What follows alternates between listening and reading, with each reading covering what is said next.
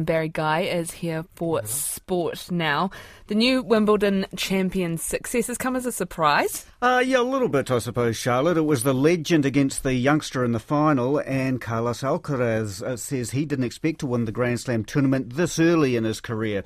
The 20 year old Spaniard beat defending champion and 23 time Grand Slam champion Novak Djokovic in five sets in the final.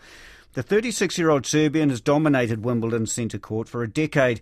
Alcaraz isn't sure if the result means there is a changing of the guard in men's tennis, but it will encourage many players. It's great, I think, you know, for the new generation as, as well to uh, uh, see me beating in and making them, you know, think that uh, they are capable of, you know, to do it uh, as well. So it's great for me and I think for the young players as well.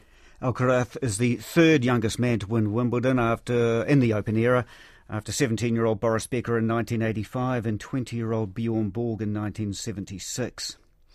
Mitch Evans has apologised after taking out Formula E driver Nick Cassidy in a crash that has dented the championship hopes of both New Zealanders.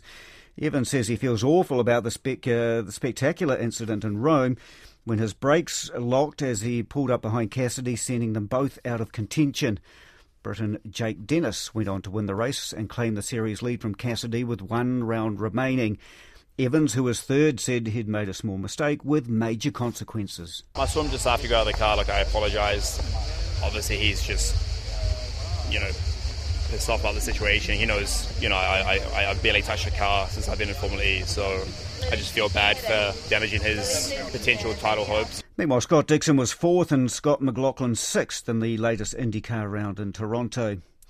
Warriors coach Andrew Webster is hoping their emphatic win over the Sharks yesterday will silence those who say his team struggle against the NRL's premier sides. Their 8 try 44 12 win moves them up to fifth on the table.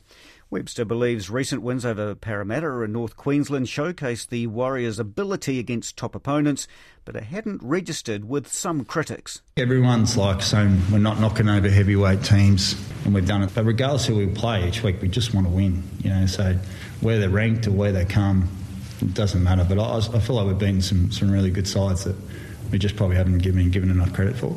And the Warriors play the fourth place Raiders this weekend. All Blacks coach Ian Foster says his side is all too aware that a wounded Wallaby side is a dangerous proposition. Australia have dropped their opening two matches of the Rugby Championship, including a last minute loss to the Pumas. Foster says a Bledisloe Cup win in Melbourne next week will go a long way to solving a lot of Australia's issues. The history tells us that you can never write them off, that, they, um, that they've, you know, they've got the ability to, to turn up and, and bite us. And, and, you know, I think my experience is that they've really done that. So, you know, we're really respectful of their of their capabilities. Meanwhile, Ireland captain Johnny Sexton will be free to play at the World Cup after being handed a three match suspension for his conduct towards match officials following the European Champions Cup final. The injured first five eighth was captured on video engaging in a heated discussion with the officials following his Irish club Leinster's loss to La Rochelle. 38 year old Sexton will miss warm up matches next month against Italy, England, and Samoa.